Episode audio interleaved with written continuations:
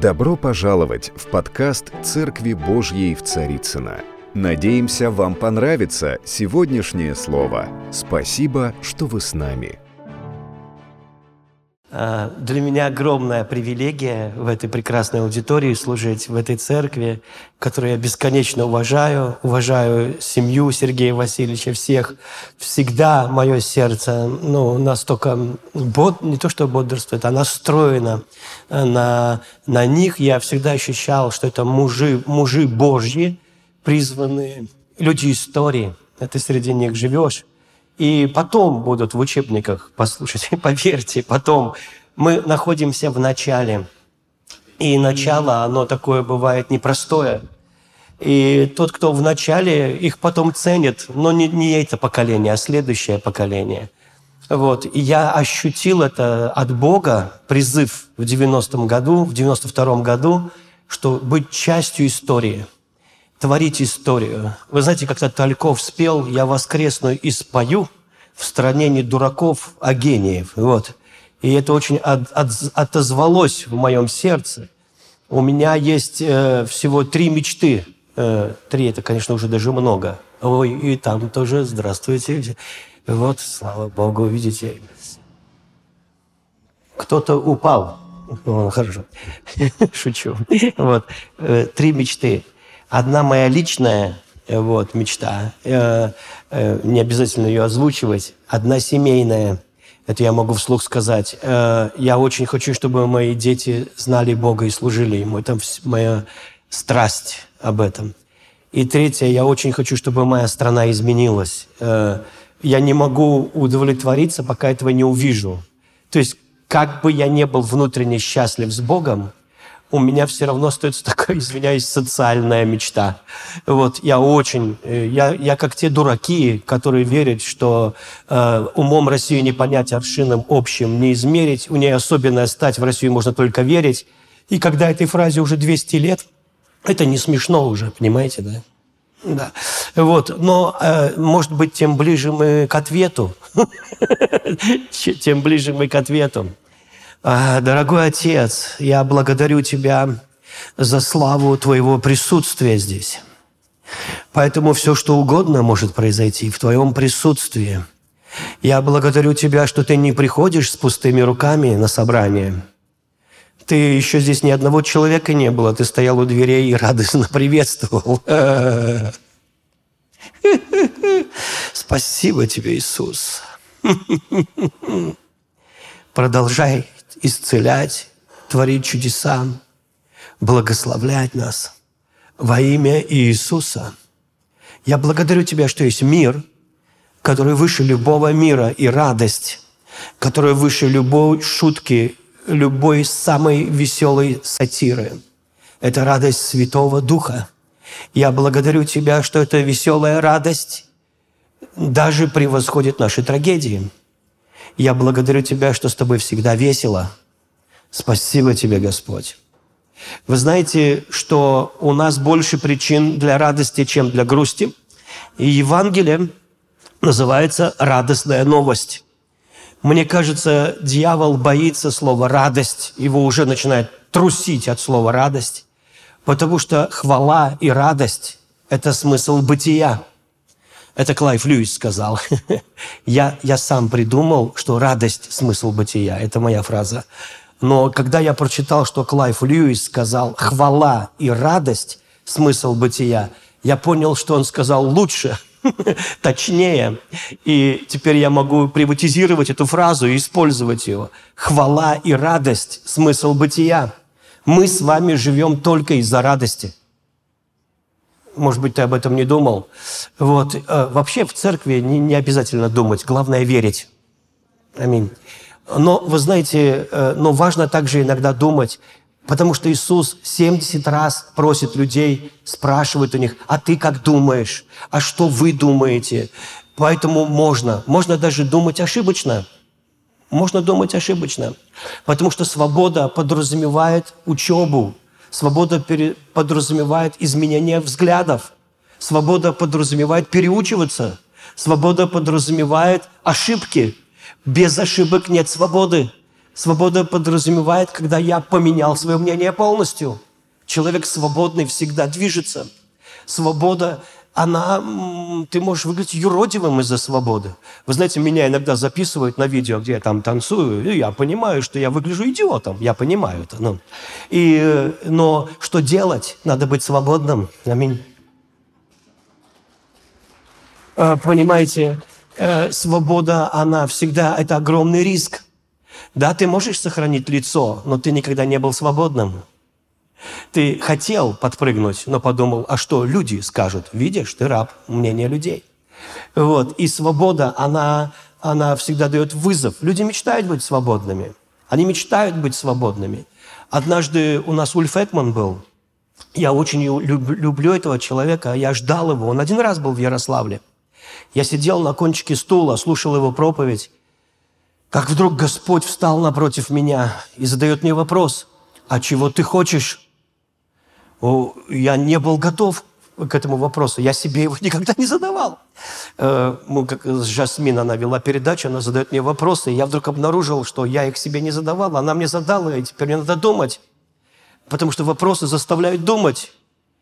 И я сейчас вернусь к Ульфекману. Мы, я, я был в театре с детства – ну и мы как-то ехали в, Пятер... в Ленинград, чтобы э, в КВН участвовать, в КВН. А мой режиссер, Виктор Иванович его зовут, он очень гениальный человек, просто гениальный. Я его, я, он мой кумир был. Я хотел быть как Виктор Иванович всегда, вот. И э, из-за него я книжки начал читать. Я их никогда не читал. Я, я даже «Колобок» не читал. Я просто посмотрел, откуда он покатился по картинкам, куда он прикатился, и читать мне было неинтересно. Э, вот. И когда я э, в школе я не учился, ну, потому что учительница моей маме сказала, что я дебил, и что из меня ничего не выйдет, поэтому я понял, что школа, она нужна папе с мамой, чтобы я в нее ходил, в эту школу. Я в ней не учился. Конечно, букварь я не скурил, как некоторые мои друзья, еще в первом классе. Вот, но не учился. И вот когда мы ехали в поезде, Виктор Иванович, он сказал, Сережа, тебе надо научиться думать. Я спросил, а это как? Он сказал, ты вопросы себе задавай. Я говорю, а у меня нет к себе вопросов. Он говорит, ну тогда читай книги и оттуда бери. И так как я хотел быть как Виктор Иванович, а у него библиотека пять тысяч книг, и он их все прочитал, то я пошел домой, у меня тоже была библиотека, но я ее не читал, никогда не открывал. Я подумал, какая самая страшная книга в мире? И понял, что Лев Толстой, уже одна борода его пугает меня. У него самые длинные предложения, которые есть. Я подумал, какая самая страшная книга у Льва Толстого. Конечно же, «Война и мир». Она вот такая толстая. И там ни одной картинки, ни одной картинки. И так как у меня еще была проблема, что я не выговаривал буквы русские, все, то мне Виктор Иванович сказал, Сережа, ты говоришь невнятно. Поэтому я набрал в рот бобов и прочитал Льва Толстого вслух от корки до корки. Проблема в том, что когда я читал первую главу, переходил во вторую, я забыл всех, с кем познакомился в первой. А во второй главе я забыл всех, с кем познакомился. В третьей я забыл всех, с кем во второй. Я ничего не понял. Вообще ничего, от чего они там говорят друг с другом. Но я почувствовал, что я поумнел. А, во всяком случае, нет такой книги, нет такой книги, которая бы меня уже напугала, ну, потому что я Льва Толстого осилил. И вы знаете, и поэтому до сих пор я не перечитал «Войну и мир», потому что я боюсь стресса. Вот. Другие книги я читал.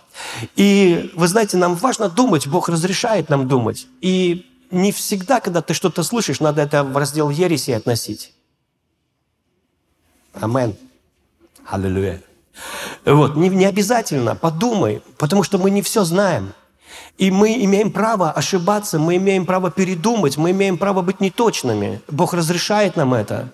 Самый точный проповедник в мире – это Иисус Христос. Но и то надо Духом Святым его интерпретировать, иначе ты ошибешься. Потому что только Дух открывает Писание. Иисус говорит, я исполнил букву закона, и теперь все, что дальше, это Дух и жизнь. Аминь. Понимаете, буква исполнена, все слова Иисуса – это дух и жизнь. Если ты буквально понимаешь Евангелие, то где написано «пейте мою кровь и ешьте мое тело», это не причастие. Это надо сожрать Иисуса. И многие люди буквально это и поняли. Но мы понимаем, что эти слова – дух и жизнь.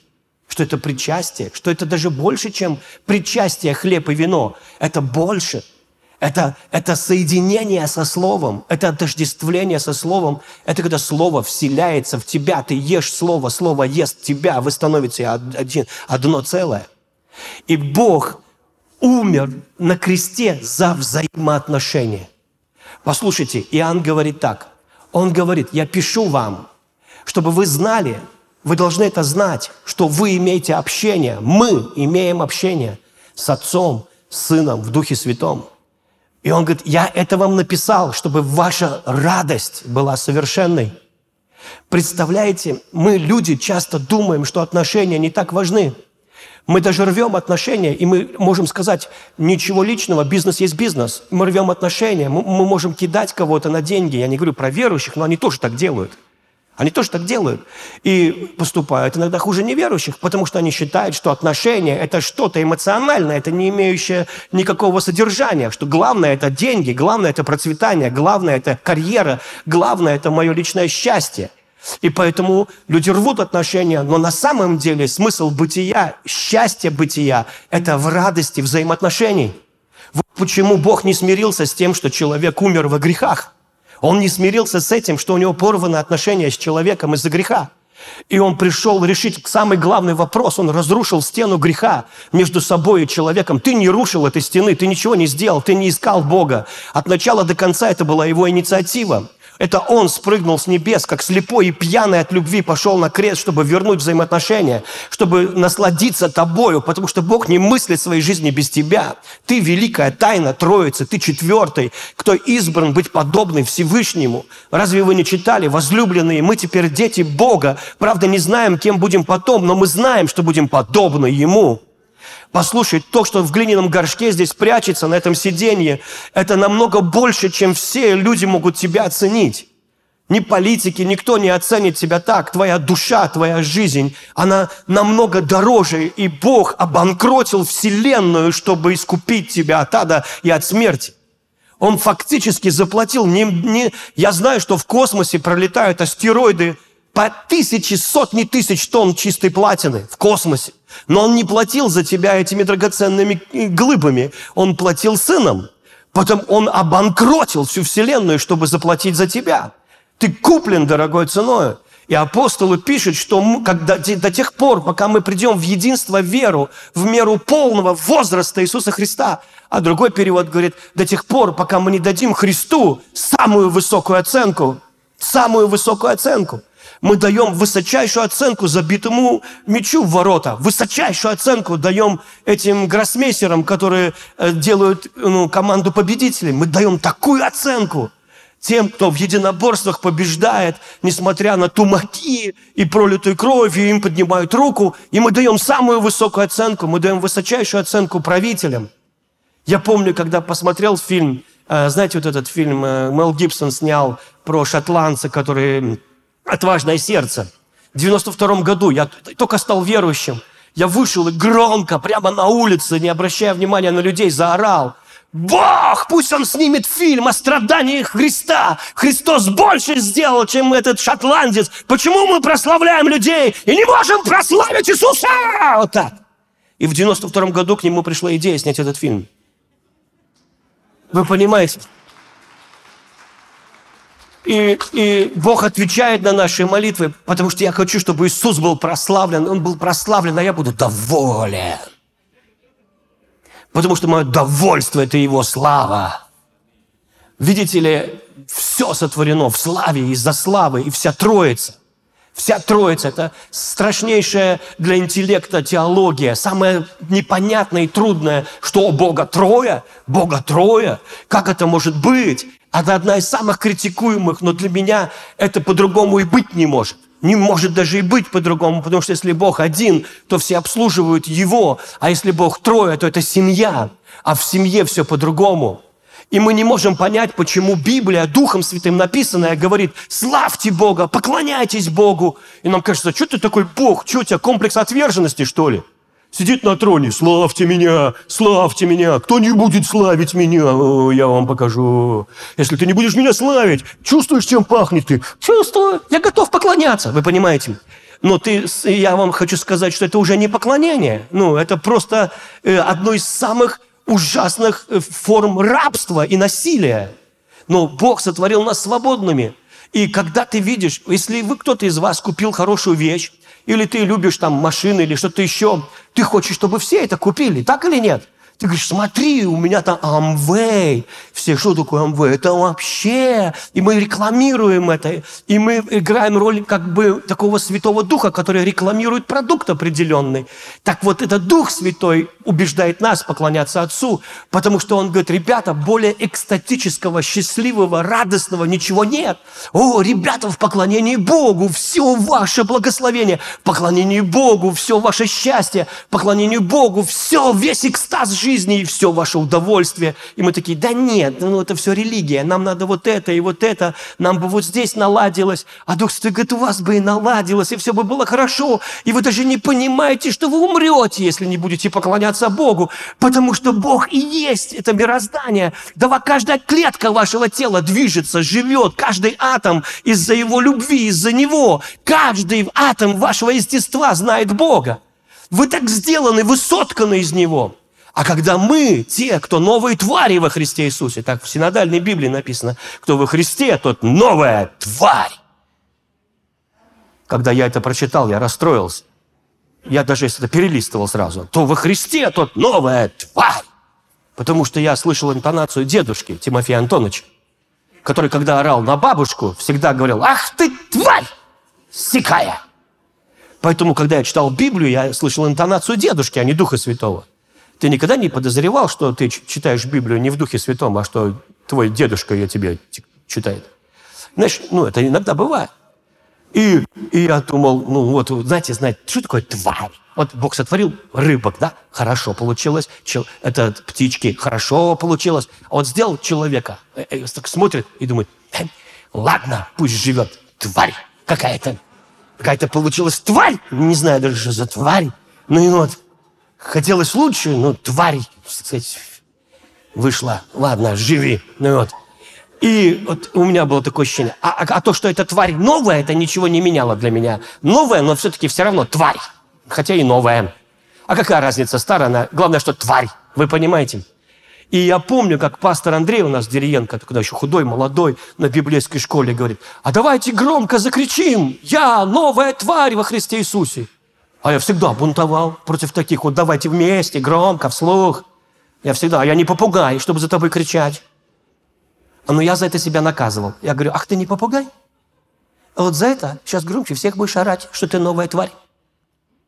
Ну и, конечно, я единственный, кто и заорал. Потому что многие так думают, знаете, как я. Поэтому вся библейская школа обернулась и посмотрела на меня.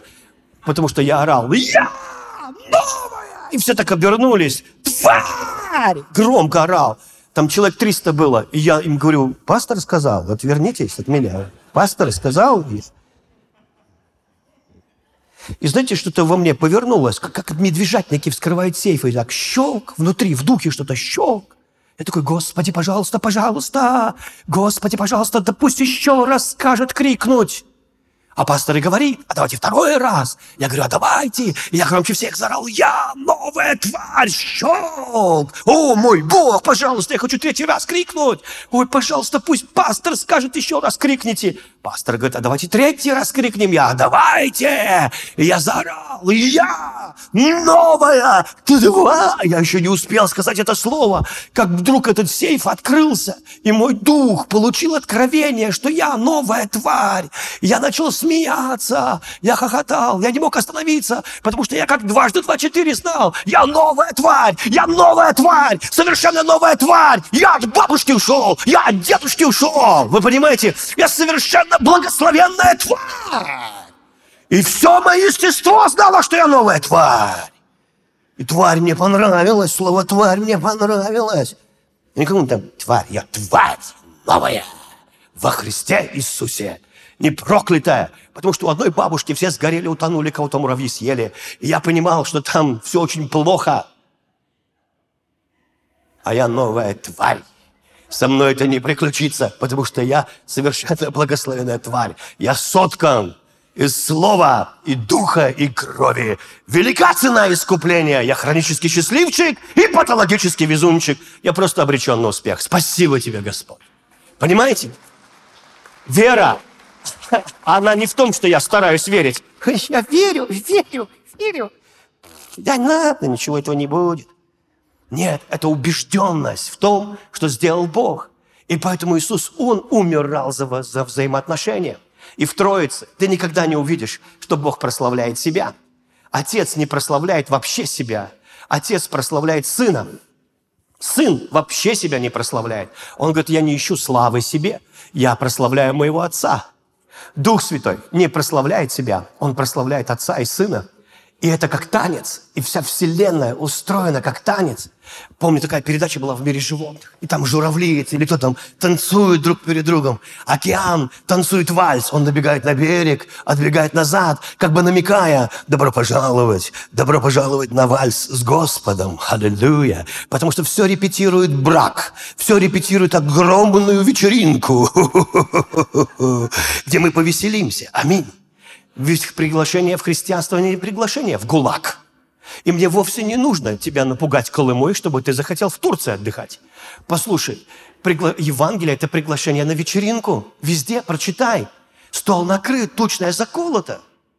И мы думаем, а что там радостного? Нам надо стараться, надо стараться не грешить. Мальчиш, не грешишь. И потом ты обнаружил, что ты тут согрешил, там нагрешил, здесь согрешил, тут нагрешил. Потому что вся твоя теология вокруг греха. Будь свят, не греши. Старайся не грешить. У нас есть грехи, большие грехи, грехи, согрешки. Мы учим не грешить, нас учат не грешить, и мы грешим. А потом у нас есть грех смерти, ужас. У нас одни грехи. нам надо, Иисус должен прийти за церковь, но не приходит, потому что мы много грешим. Мы невеста, которая много грешит. Поэтому нам надо грешить поменьше, хотя бы поменьше грешить. Послушай, а если бы наша теология крутилась вокруг Иисуса, мы бы не с грехом боролись, мы бы наслаждались жизнью. Но дьявол нас ввергнул в эту традицию стараться, быть лучше так, так далее. В то время как Бог хотел, чтобы ты смотрел на Иисуса, и когда ты смотришь на Него и познаешь Его, ты не думаешь о том, как тебя не грешить, ты просто наслаждаешься жизнью с Богом. Наше христианство не христоцентрично, оно грехоцентричное. Мы думаем, что да, мы бы повеселились, но есть грехи. Послушай, есть причина для веселья намного больше, чем все твои грехи. Я однажды славил Бога, это было в Калининграде. А до этого я прочитал место Писания. А вы можете мне показать, когда пять минут останется, а то я могу проповедовать вечно. Вот, но долго.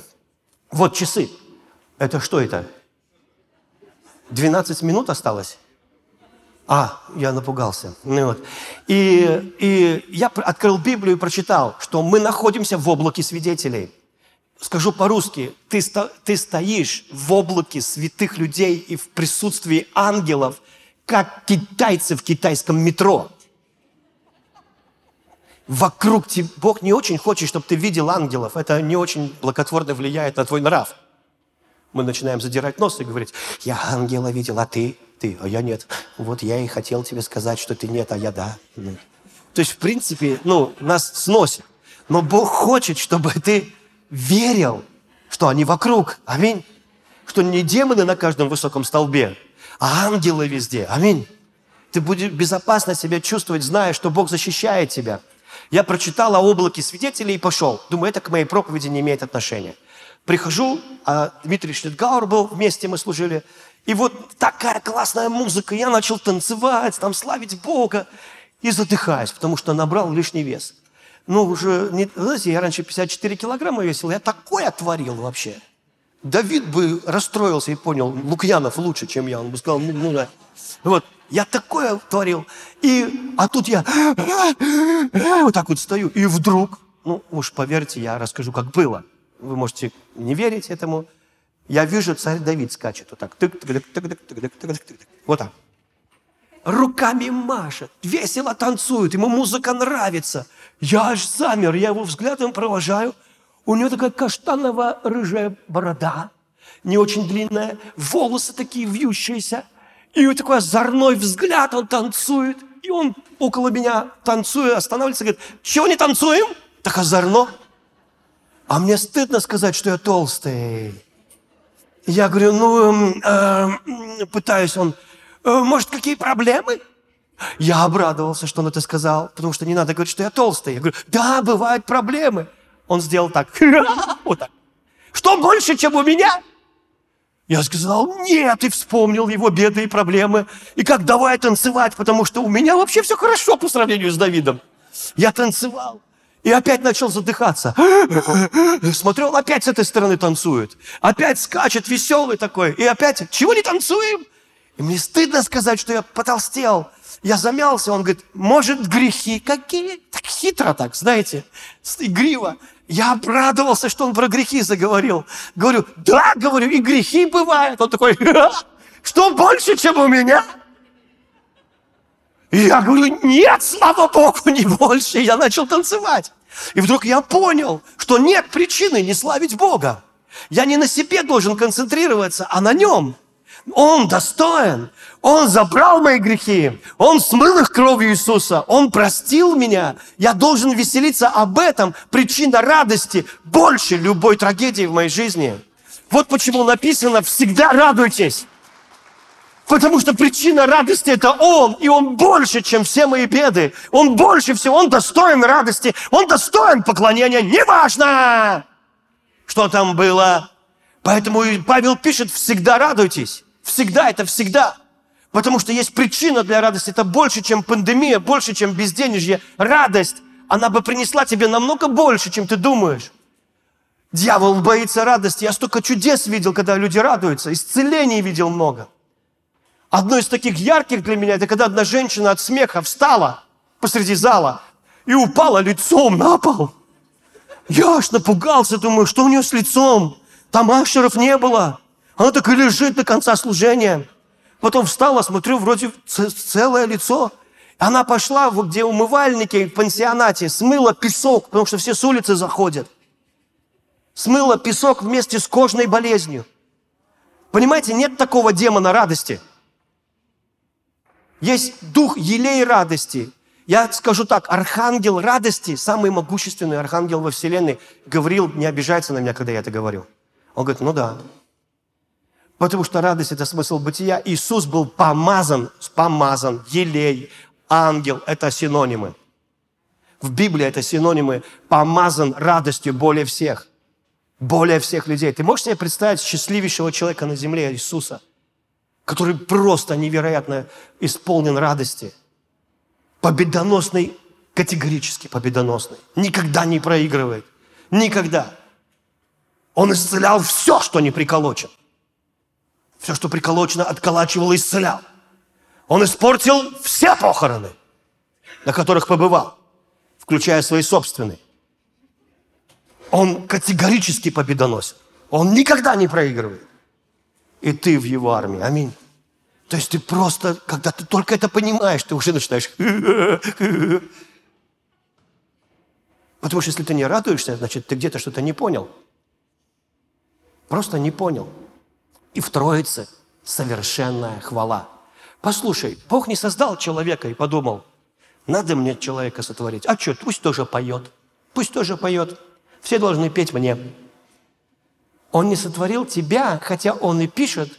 Иисус и говорит, что Бог ищет поклонников, и это тайна, величайшая тайна.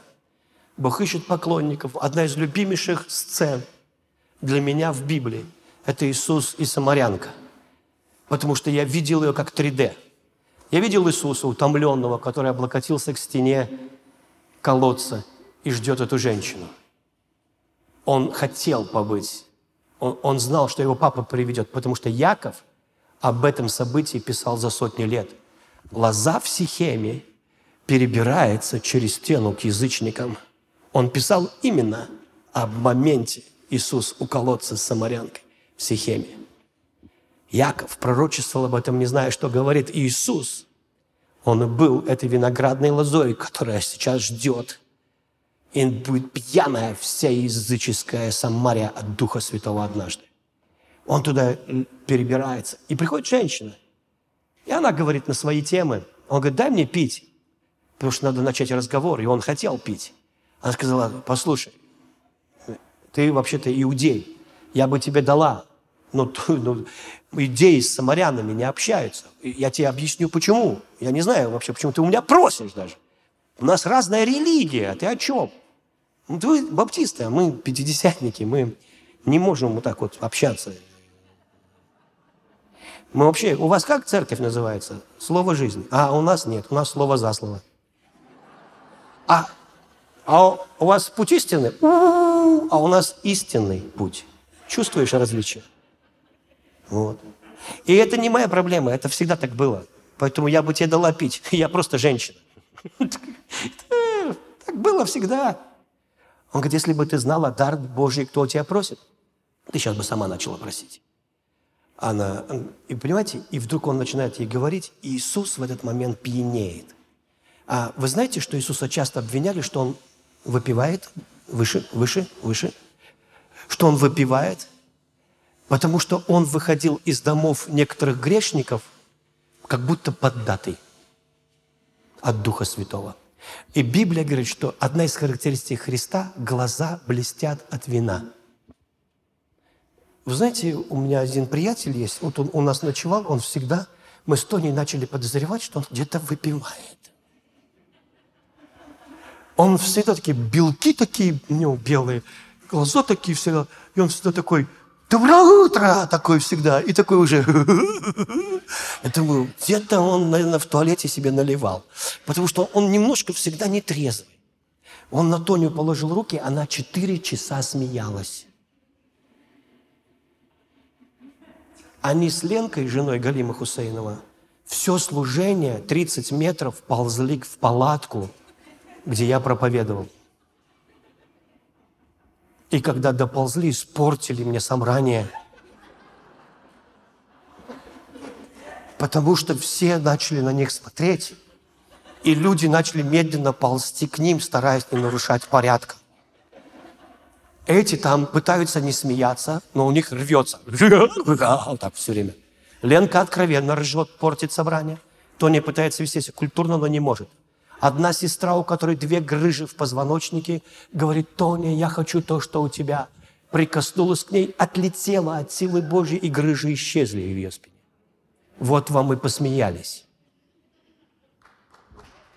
Вы понимаете? И интересная вещь, что Троица, она настроена друг на друга. Когда мы видим, Бог вводит первородного во Вселенную, и говорит, да поклонятся ему все ангелы. В другом месте ты сын мой, я ныне родил тебя. И некоторые, тео... ну, не наши, не христианские теологи, они говорят, так он не Бог, потому что его отец родил, а если родил, то он не всегда был. Но Библия говорит, что это тайна, и что Бог, Иисус Бог от начала сущий, что им все создано и для Него. Но истина заключается в том, что именно семя в Марию вошло от Духа Святого. Вы понимаете? Это был сын Бога, это не был сын Иосифа. Дух Святой сошел на Марию, и ангел сказал, то, что родится, это святое, это Сын Божий. Вот почему, чтобы стать сыном Бога, нужно было стать сыном человеческим. И когда Иисус, э, когда Иисус родился – там волхвы собрались, дары, и ангелы говорили, вам родился Спаситель. Все воинство небесное кричало и славило на земле мир, в людях благоволение. Это было такое праздничное шоу, такое ликование. Маленький человечек лежит в люльке, а там весь мир орет от счастья, что на земле мир. Туда приходят обычные пастухи, мудрецы как-то по звездам сосчитали, дошли, потому что Даниил когда-то учил, что родится Христос.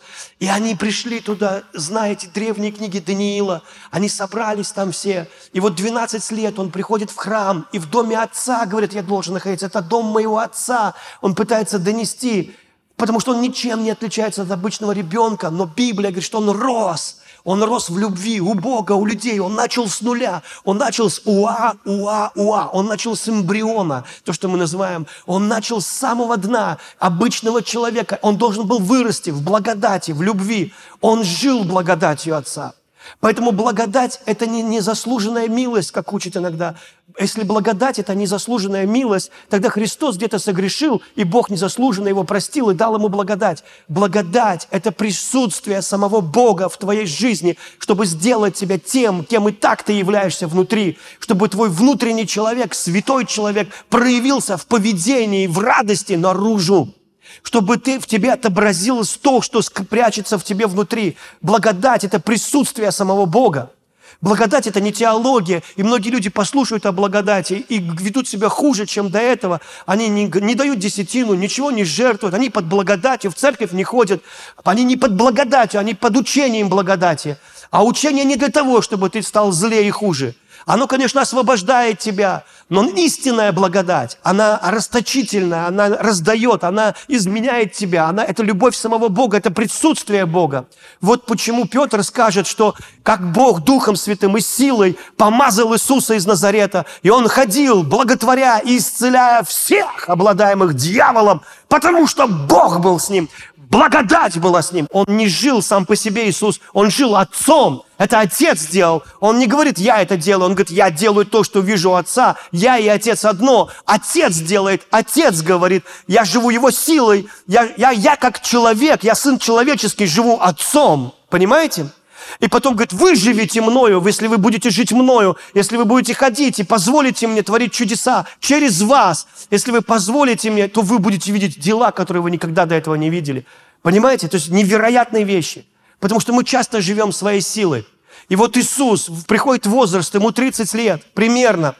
И он, Иоанн, Иоанн Креститель видит идущего Иисуса. Он узнает его, а тот, говорит, тот заходит в воду. Радостный Иисус обнимает Иоанна. Он говорит, я пришел креститься.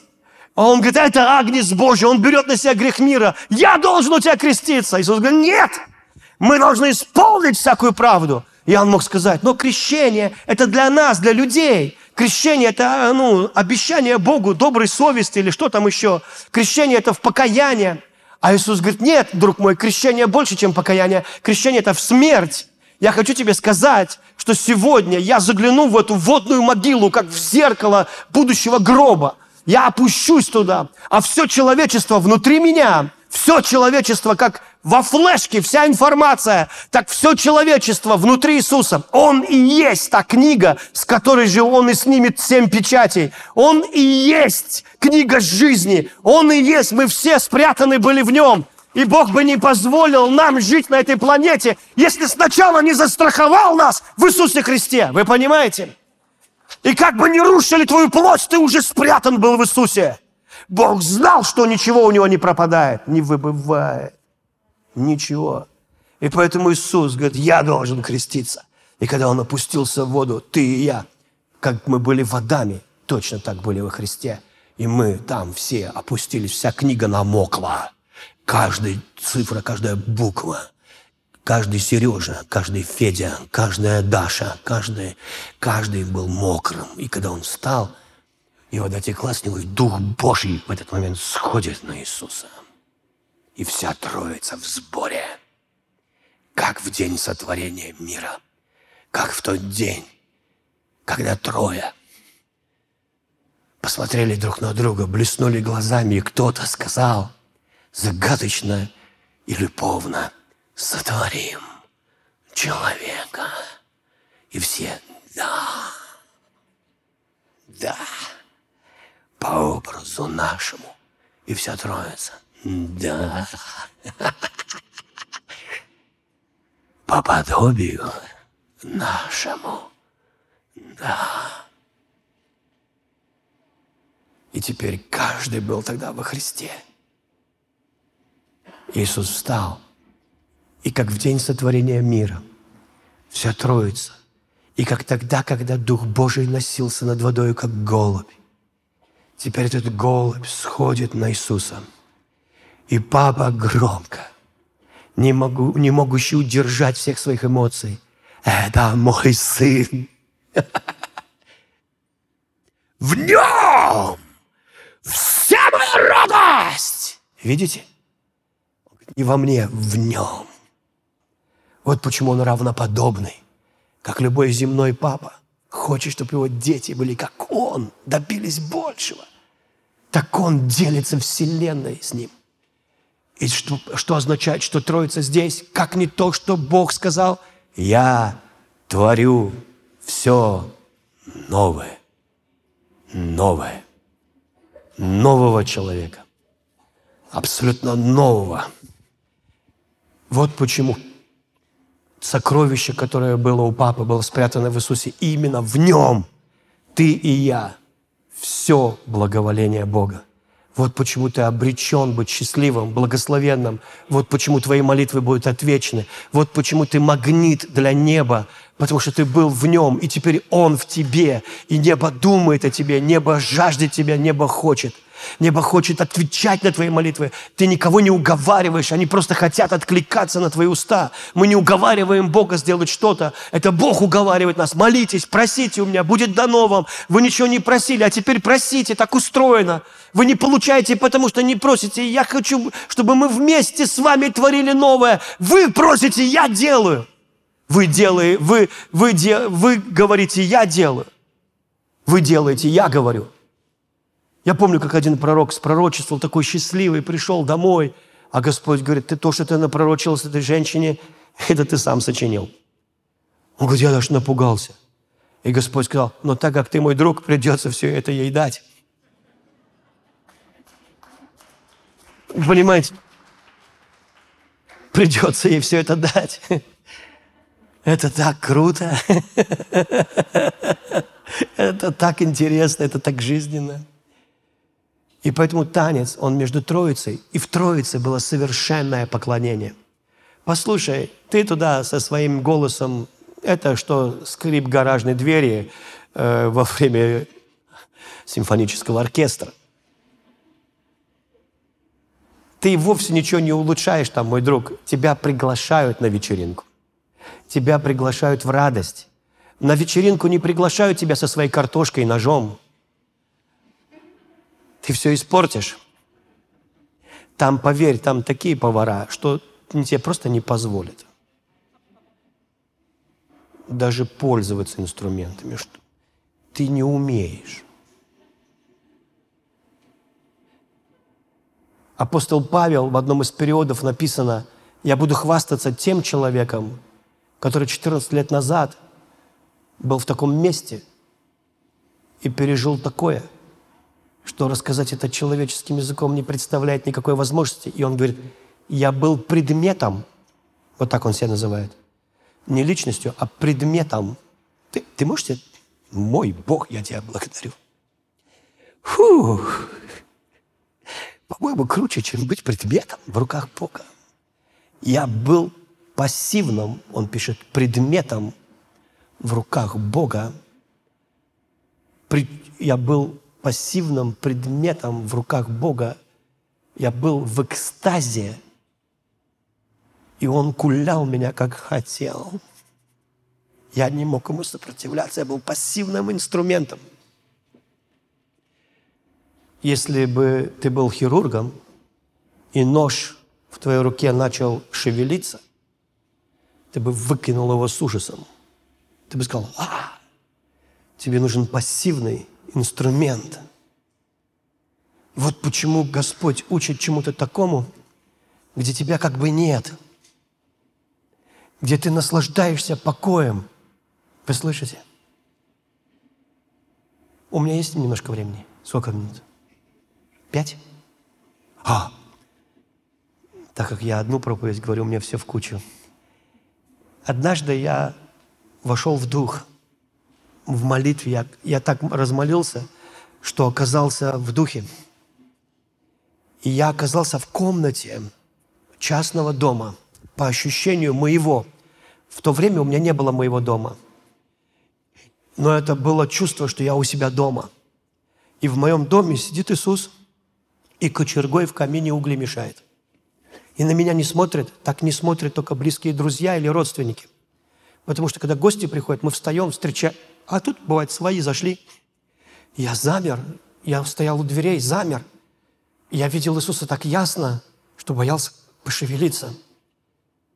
Он наклонил голову, посмотрел на меня и сказал, я передам вам интонацию. Вот когда ты входишь в мой покой, Я ради тебя могу весь мир перевернуть. И это для меня легче сделать, чем перевернуть эти угли в камине. И потом продолжил. Вот Илия, мой муж, не знал меня. Я начал спорить. Как не знал? Он такие чудеса творил. Ты его на колеснице забрал. Он засмеялся, Иисус засмеялся и сказал, да, он верил. С ним были мощные силы. Но я хотел, чтобы он знал меня, а он не захотел. Я говорю, как? Он, говорит, расстроился. Так расстроился из-за Вели. И при этом он ощущал мою радость. И это его раздражало. Он настолько разозлился на меня, что у меня не испортилось настроение из-за Изавели, что просто не хотел даже со мной общаться. Я ангела посылал два раза, чтобы он успокоился. Он не хотел. Он был политический пророк. Для него государство было важнее взаимоотношений. И говорит, и он шел 40 дней, не останавливаясь. Я привел его в пустыню. Вы не чувствуете там юмор Божий? Или ночует в пустыне, в пещере. И Господь ему задает вопрос, что ты здесь, Илия? Что случилось? Кто-то умер? Все хорошо. А он, ничего не хорошо. Все очень плохо. От всех пророков поубивали. Израиль не покаялся. Все вот так и так. И моей души ищут. Как будто, а он говорит вообще, это как если вы с женой во время самых лучших отношений на ночь, вдруг она говорит о политике. Ты говоришь, дорогая, успокойся. Не буду успокаиваться, у нас демонстрация там, демонстрация тут.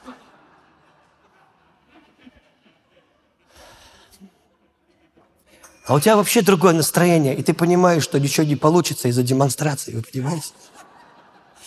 И это вот это примерно то же самое.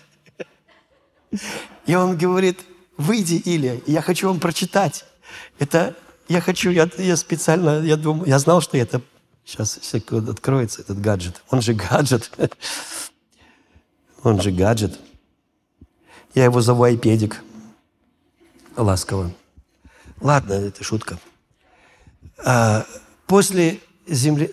Смотрите, после землетрясения огонь, но не в огне Господь. Я читаю разные переводы. Следующий перевод.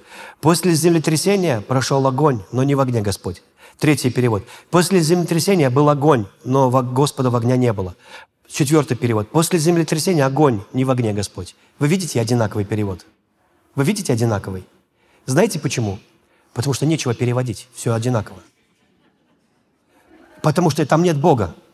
Там нет Бога. А теперь хотите посмотреть, почему переводы становятся разными там, где есть Бог? Готовы? После огня веяние тихого ветра. Следующий перевод. После огня раздался мягкий шепот. Так вы договоритесь, там веяние тихого ветра или мягкий шепот? Третий перевод. После огня был тихий, нежный звук. О, так веяние тихого ветра, мягкий шепот или тихий звук? Четвертый перевод. После огня голос тонкой тишины. Ты видал тонкую тишину? А толстую видал тишину? Худощавая такая тишина, понимаешь? Поэтому я быстро возвращаюсь к Августину. Августин. Августин сказал, и здесь надо внимательно слушать, потому что это давно было, они умнее говорили. Это не смайлик. высшее... Пожалуйста, постарайтесь. Я знаю, что мы все знаем. Высшее превосходство божества. Поэтому буду медленно читать. Высшее превосходство божества превышает способность нормальной речи. Там, где нет Бога, ты можешь огонь, огонь, огонь, огонь. Там, где Бог, никакой нормальной речи нет, чтобы это объяснить. Понимаешь, ты не можешь это объяснить. Ты начинаешь говорить разные слова, разные переводы, потому что слово – это дух и жизнь. И слово как форма, как спичечная коробка или как вагон даже, как форма не вмещает в себя в содержание духа, не вмещает содержание духа. И дальше. Превосходит способность нормальной речи, языка, потому что Бог поистине больше созерцаем, нежели говорен. Как бы я хорошо не говорил, он более созерцаем, я не могу его проговорить. И следующее. И существует поистине в большей мере, нежели созерцаем. Как бы я его не созерцал, он намного больше. Как бы ты хорошо не думал о Боге, он лучше, поверь. Как бы ты ни думал, велик Бог, Он намного больше. Как бы ты ни думал, любит Бог, как бы я не переживал Его любовь, а я переживал ее так, что меня к полу прилепляло, разрывало на атомы, но я не способен, это только частично Он ко мне прикоснулся. Это просто 70 вольт, это не 380. Я помню 380, так я в умывальнике сижу. Я на заводе взял куртку, повесил на какой-то крючок – а это 380 крючок. Следующее, что я помню, я сижу в умывальнике, на меня вода течет. Как я туда запрыгнул? А есть еще миллион вольт. И поэтому, когда Моисей говорит, если я обрел благоволение в очах твоих, покажи мне славу твою. Господь, я тебе покажу, но ты будешь стоять в сварочной маске и еще за скалой, хорошо? Он говорит, хорошо. Потому что тот, кто вот так вот, так вот, вот, так вот сделал, поджег и повесил солнце, ни на чем. Ты понимаешь, ни на чем, что такое? Вот ты живешь на земле, дом строишь, фундамент копаешь, а у тебя земля в космосе висит ни на чем. Ты понимаешь, все вот. И, и все это работает как часы. И вот тот, кто это сделал, в гении. Он говорит, покажи мне славу. Он говорит, всю. Он говорит,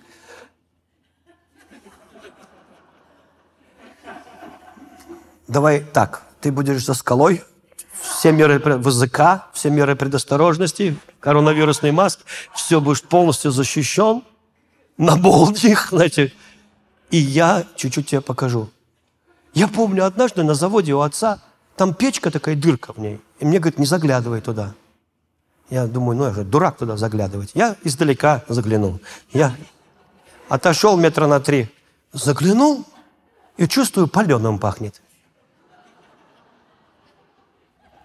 Кто-то горит. Вот. Оказывается, это я. Знаете, у меня прическа подгорела, брови с ресницами. Это хорошо, что я не вот так заглянул, вы понимаете? Но заглянуть, говорит, не заглядывай. Как же не заглядывать? Надо же заглянуть. Как-то как я умный, я подальше отошел. Но я, я хочу вам сказать, что здесь то же самое. И что мы видим? И вот идет Бог, Моисей во всем предохранен, защищен. И голос Божий. И я знаю, что Моисей сотрясался от него, от любви, от всего. И что этот голос говорит? «Я есть Господь, человека любивый». Он говорит, я вас люблю, любовь еще быть может, в душе моей угасла не совсем. Но если так дальше жить будете, то все пропадет. Нет, он говорит, я не могу отречься от своей природы. Я есть тот, кто обожает человека. Я есть тот, кто не может без человека. Я есть тот, кто сотворил вас. Я не мыслю себя без вас. И говорит, и я это спасаю вас ради себя самого. Вы-то уже как-то, знаете, и ничего не хотите, и в ад готовы пойти, а я вот не готов, чтобы вы туда пошли. Понимаете? Он говорит, я не могу без вас, я ради себя самого это делаю. Мы многие вещи делаем ради себя самого. Вот почему Иисус говорит, что это ради Него. И поэтому, когда в Троице совершенная гармония, совершенная любовь, и они абсолютно обожают друг друга. И Дух Святой рекламирует Бога, говорит, славьте Его, поклоняйтесь Ему. Это не потому, что Бог какая-то отверженная тетка с перекрашенными губами, с комплексом неполноценности, которой ты не сделаешь комплимент, и у тебя будут проблемы целый день. Понятно? Поэтому славь Господа, тварь. Нет. Бог не нуждается в твоей хвале. Ты нуждаешься в том, чтобы славить Его, потому что так устроена Вселенная. Человек замкнут на самом себе и умирает от себя самого, потому что он не понимает, что истина в хвале и в радости, и он разбивается об это, как об скалу, а как об скалу разбивается, пытаясь обслуживать самого себя, пытаясь любить самого себя, пытаясь угождать самого себя, разрушая отношения, в то время как все мироздание создано из отношений, и именно в отношениях твои благословения – я никогда не забуду, как Господь мне сказал, я, извините, я опоздал на самолет в Норильске. Это не я, меня опоздали. Вот. И на минуту, и стоит женщина, это вот, которая должна меня пустить на минуту, опоздал. Там пурга. И мы все равно доехали. И она такая, регистрация закончена. Ее то ли из гестапо выгнали, я не знаю, она теперь в аэрофлоте работает. Регистрация закончена. Я, а я домой хочу, я уже 10 дней там проповедую, я все спроповедовал, мне нечего больше проповедовать. А на регистрация закончена, я к Тонечке хочу, домой хочу. Я от горя чуть прилавок башкой не разбил. Потом подумал, ну и ладно. И добрался до Каиркана. Там мы с пастором кофе растворимого попили, мне легче стало. Я добрался до Норильска, а они мне и говорят, это май месяц, регистрация закончена. А они мне говорят, следующий рейс – на который есть билет в сентябре.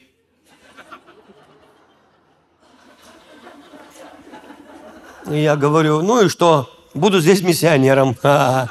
Вы мою радость, говорю, не украдете все равно. Они говорят, давай покушай. А так как я уже все спроповедовал, не ожидал, что буду проповедовать, я так обожрался с горя и с радости, что ни одной мысли в голове не было. Все ушли бороться с пищей.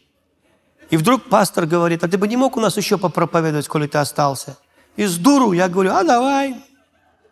Они побежали народ собирать, а я лежу на диване и думаю, Господи, вот дурак, зачем? У меня нет проповеди, у меня нет ни одной мысли. Зачем я сказал? Помилуй меня, Господи. Так хорошо все шло до этого момента, и сейчас они увидят обожравшегося пастора с полным оттоком любой интеллектуальной мысли. Он будет и вот так лежу, и Господь говорит мне, а ты помнишь такого-то брата в таком-то городе? Я говорю, да.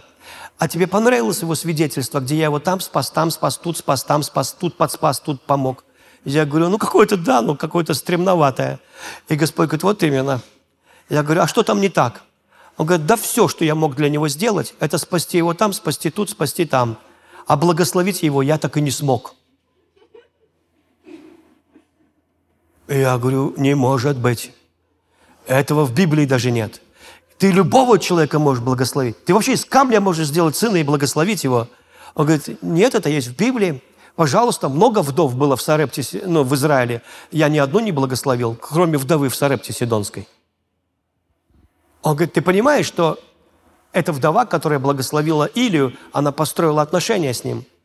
Она его пустила, и у нее было изобилие. Я, может быть, и Навала бы благословил – но он Давида прогнал и умер. Нет смысла в его жизни вообще. Он не строит взаимоотношений. Он говорит, я вас благословляю через взаимоотношения. Все создано взаимоотношениями. Через сети, взаимоскрепляющие связи, через то, что вы дружите, через то, что хотя бы твое имя знают. Куда хоть деньги-то посылать, если что. Но у тебя нет взаимоотношений. Никто не знает, как те, что у тебя беда. Вы понимаете, что церковь – это больше, чем хорошая проповедь по воскресеньям – о, можно в церковь не ходить, слава Богу, пандемия. Лежу на диване, принимаю чудеса. Нет, церковь больше, чем хорошая проповедь. Церковь – это взаимоотношения. И мы ходим не потому, что там сегодня кто-то крутой проповедует, а потому, что я братьев, сестер увижу. Поздоровую с ними на расстоянии полтора метра. Ну, вот. Понимаете, это, это больше. И если бы мы поняли, что церковь создана как одно тело, полное взаимоотношений, мы бы мы бы сказали, Бог, я ни одного собрания не пропущу, честное слово. И мне все равно, скучно там будет или весело. Потому что есть что-то больше, чем весело и скучно.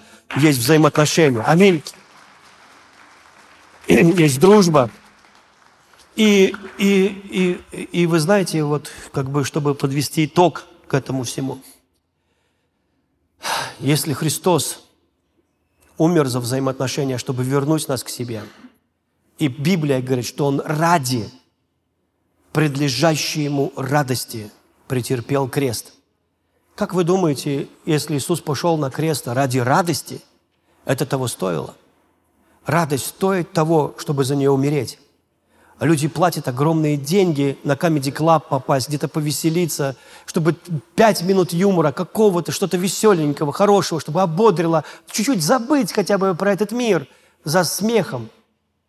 Знаете, что такое небо? Небо – это хроническая ржа. Я, когда приду на небо, сразу же спрошу у Бога, где винный погреб.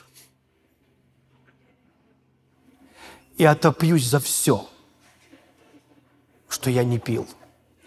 И даже Тимофей Антонович вздрогнет, которого никто не видел трезвым. Никогда. Я не пью, у меня пост.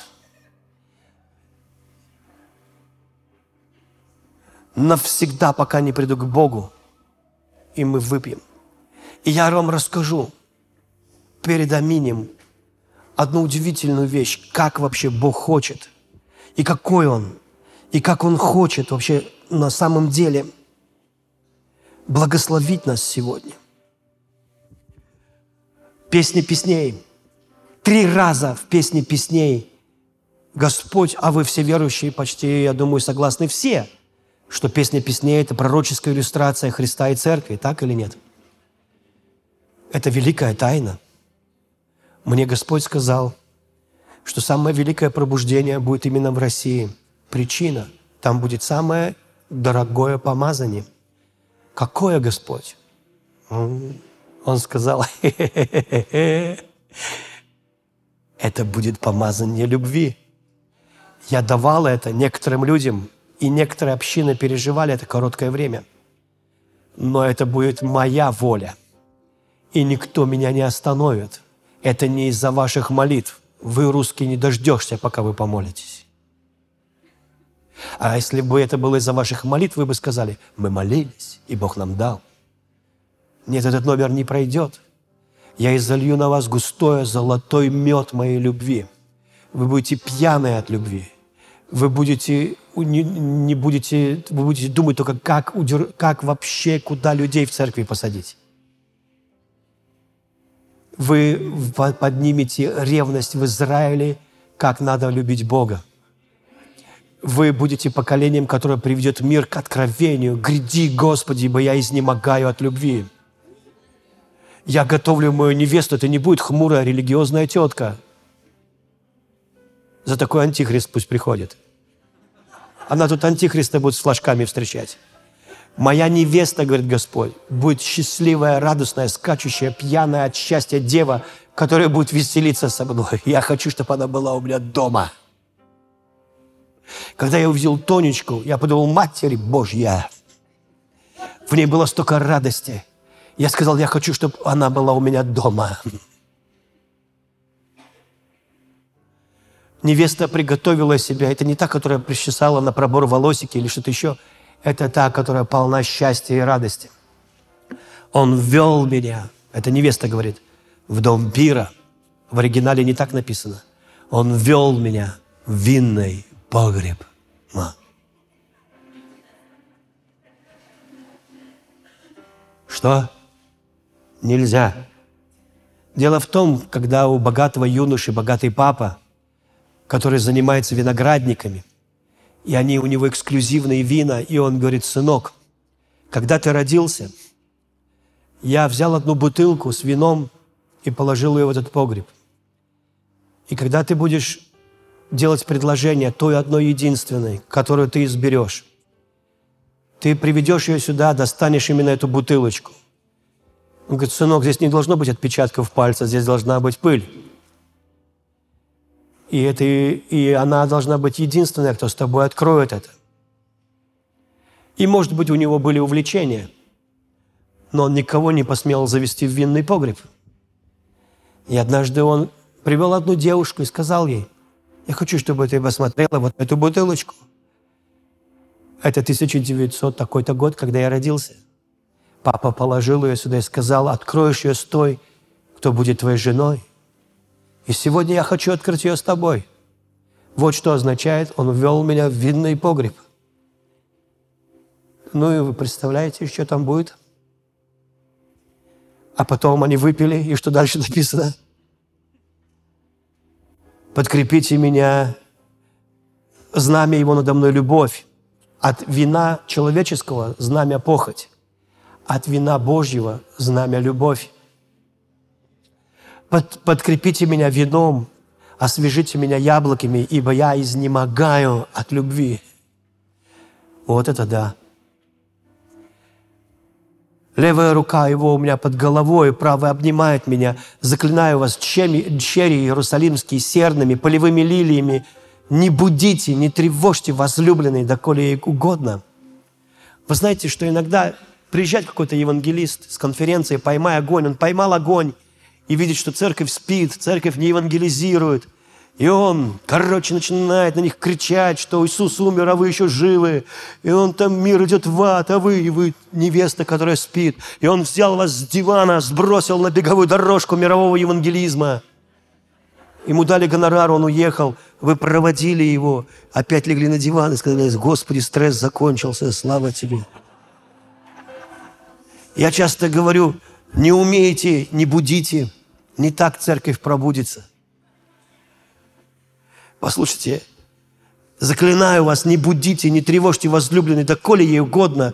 Голос возлюбленного моего, вот он идет, скачет по горам, прыгает по холмам. Друг мой похож на серную, на молодого оленя. Вот он стоит за, за, за стеной, заглядывает в окно, мелькает сквозь решетку. Возлюбленный мой начал говорить, встань, возлюбленная моя, прекрасная моя, выйди. Понимаете, когда ты, есть любовь, это такой эфир, эфир любви, это когда ты того, кого любишь, 300 метров еще он до тебя. И так было со мною. Я в городе, в Ярославле, и вдруг мое сердце вздрогнет. И я чувствую, где-то Тонечка, где она? Я невысокого роста в толпе смотрю. 300 метров еще до меня. Я уже знаю, где она находится. И мое сердце четко знает, как будто есть какая-то связь, как будто нас соединило что-то. В эфире любви начинают происходить чудеса. В эфире любви вера, как мощный тротил, взрывается чудесами. В эфире любви, о мой Бог, если бы люди просто возревновали, давайте научимся любить, давайте научимся обнимать, давайте научимся просто самому главному, все остальное заработает само собой в эфире любви. Ты знаешь, вот он возлюбленный, вот его присутствие, вот он мелькает за решеткой, вот он начал говорить, а я не могу! А он и говорит, возлюбленный мой, начал говорить, встань, возлюбленная моя, прекрасная моя, выйди. Вот зима уже прошла, дождь миновал, перестал, цветы, цветы появились на земле. Время пения настало. Голос горлицы слышен. Страны в стране нашей. Смоковницы распустили свои почки. Виноградные лозы расцвели. Издают благовоние. Встань, возлюбленная моя, прекрасная, выйди. Это как в школе, когда ты учишься, и вдруг каникулы, весна, а ты не можешь дождаться лета, ты уже кораблики пускаешь в ручьях, ты уже носишься верещишь, как поросенок, уже уроки прогуливаешь. Какие уроки, когда так тепло? Вы понимаете, такой идиот посещает школу в это время. Я никогда не посещал, меня уже не было. Дети, закройте уши. И, и вы знаете, и, и я уже где-то носился. И когда весна, ты не можешь спать уже. Это как у, у одного поэта Серебряного века. Сегодня не приду.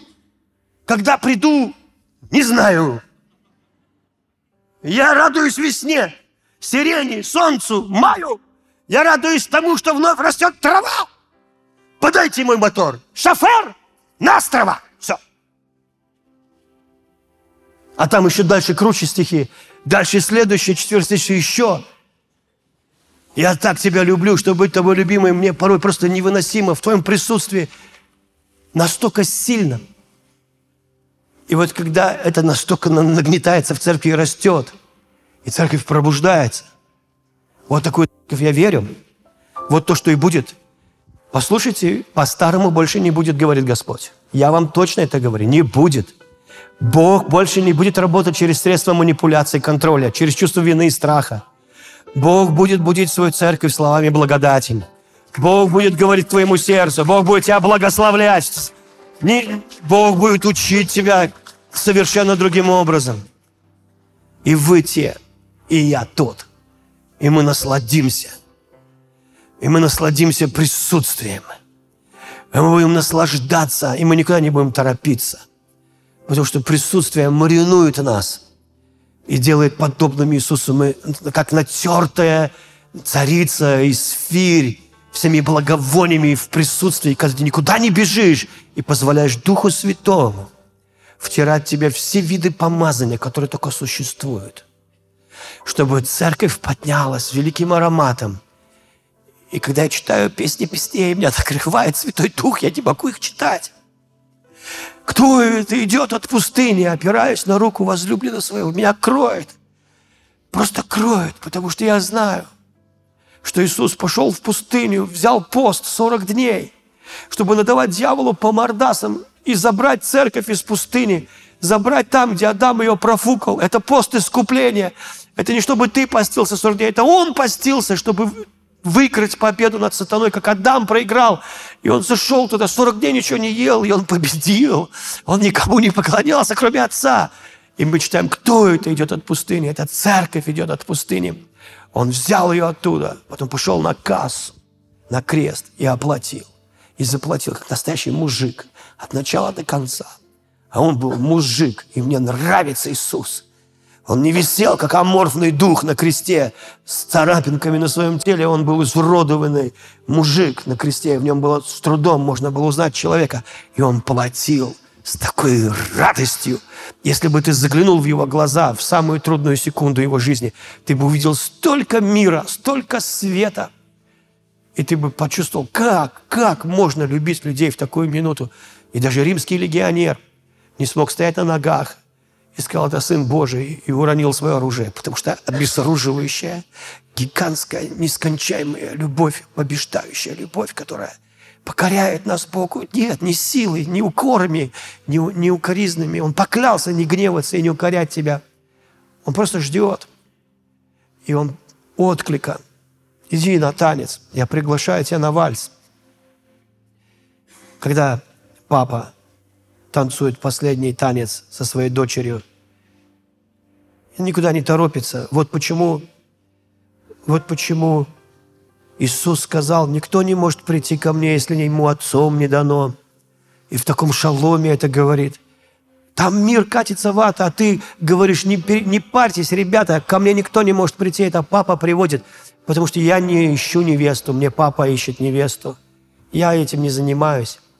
И никто не может прийти к Отцу, если я не отдам этого человека Отцу, чтобы он подготовил тебя Духом Святым. И потом он станцует тобой и подведет меня, тебя ко мне. И вся Троица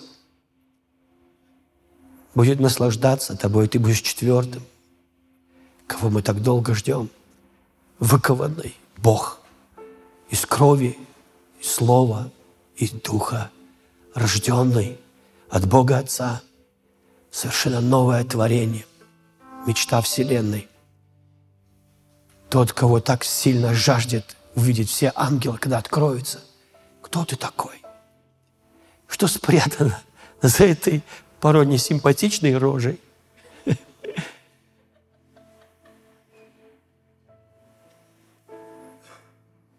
Иисус – Иисус, мы любим Тебя тоже, сильно любим Тебя. Ты найдешь здесь поклонников. Это не глупо петь тебе, это не глупо играть тебе, это не глупо, это не пустое меропровождение. Славить Тебя. Это не глупое занятие поднимать к Тебе руки. И это не глупое занятие читать Слово – Потому что один из величайших видов поклонения со стороны невесты – это способность с открытым ртом слушать жениха. Ибо жених поклоняется нам сам.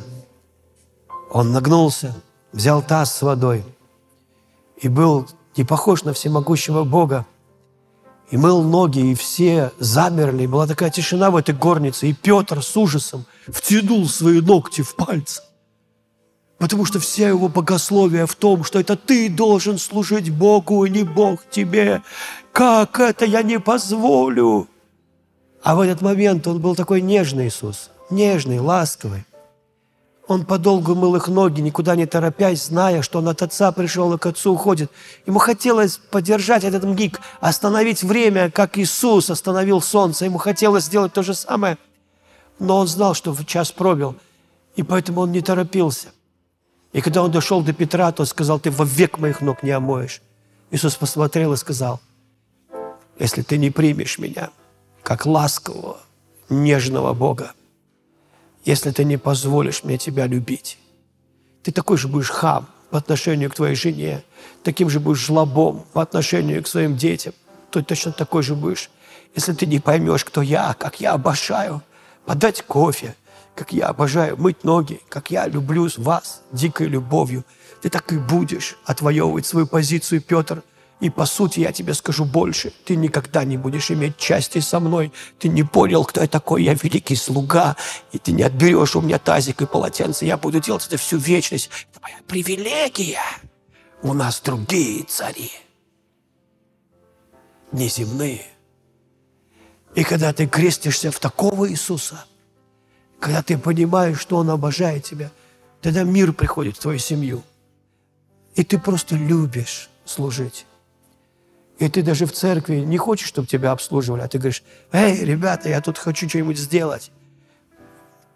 Иисус во мне жаждет пол помыть. Иисус во мне жаждет что-нибудь такое сделать. И я не могу его удержать. мучает меня своей любовью, понимаешь? Мучает меня. Я изнемогаю. Вот это называется церковь. Отец, их надо сильно благословить. Прямо сейчас. Сильно. Скажи, Господь, Твой Дух, Твой Дух благословляет меня. Но сегодня меня надо опять благословить. Еще благословить. Сильно, сильно, сильно. До глубины моего естества, характера – поведения, мыслей. Сильно меня благослови, Иисус. Прямо сейчас. Аминь. Пусть Бог вас благословляет. Вы достойны восхищения и благословения. Никогда не дисквалифицируй себя. Позволь Иисусу тебя целовать. Не спорь с Ним, не сражайся с Ним как Петр. Позволь Богу быть ласковым с тобой. Скажи, люби меня, Иисус, иначе я не научусь. Аминь. Я боюсь, что я передержал все время, уже давно играет музыка. Спасибо большое. Пусть Бог благословит. Дорогие друзья, спасибо, что были с нами. И до встречи на следующей неделе на подкасте «Церкви Божьей в Царицына.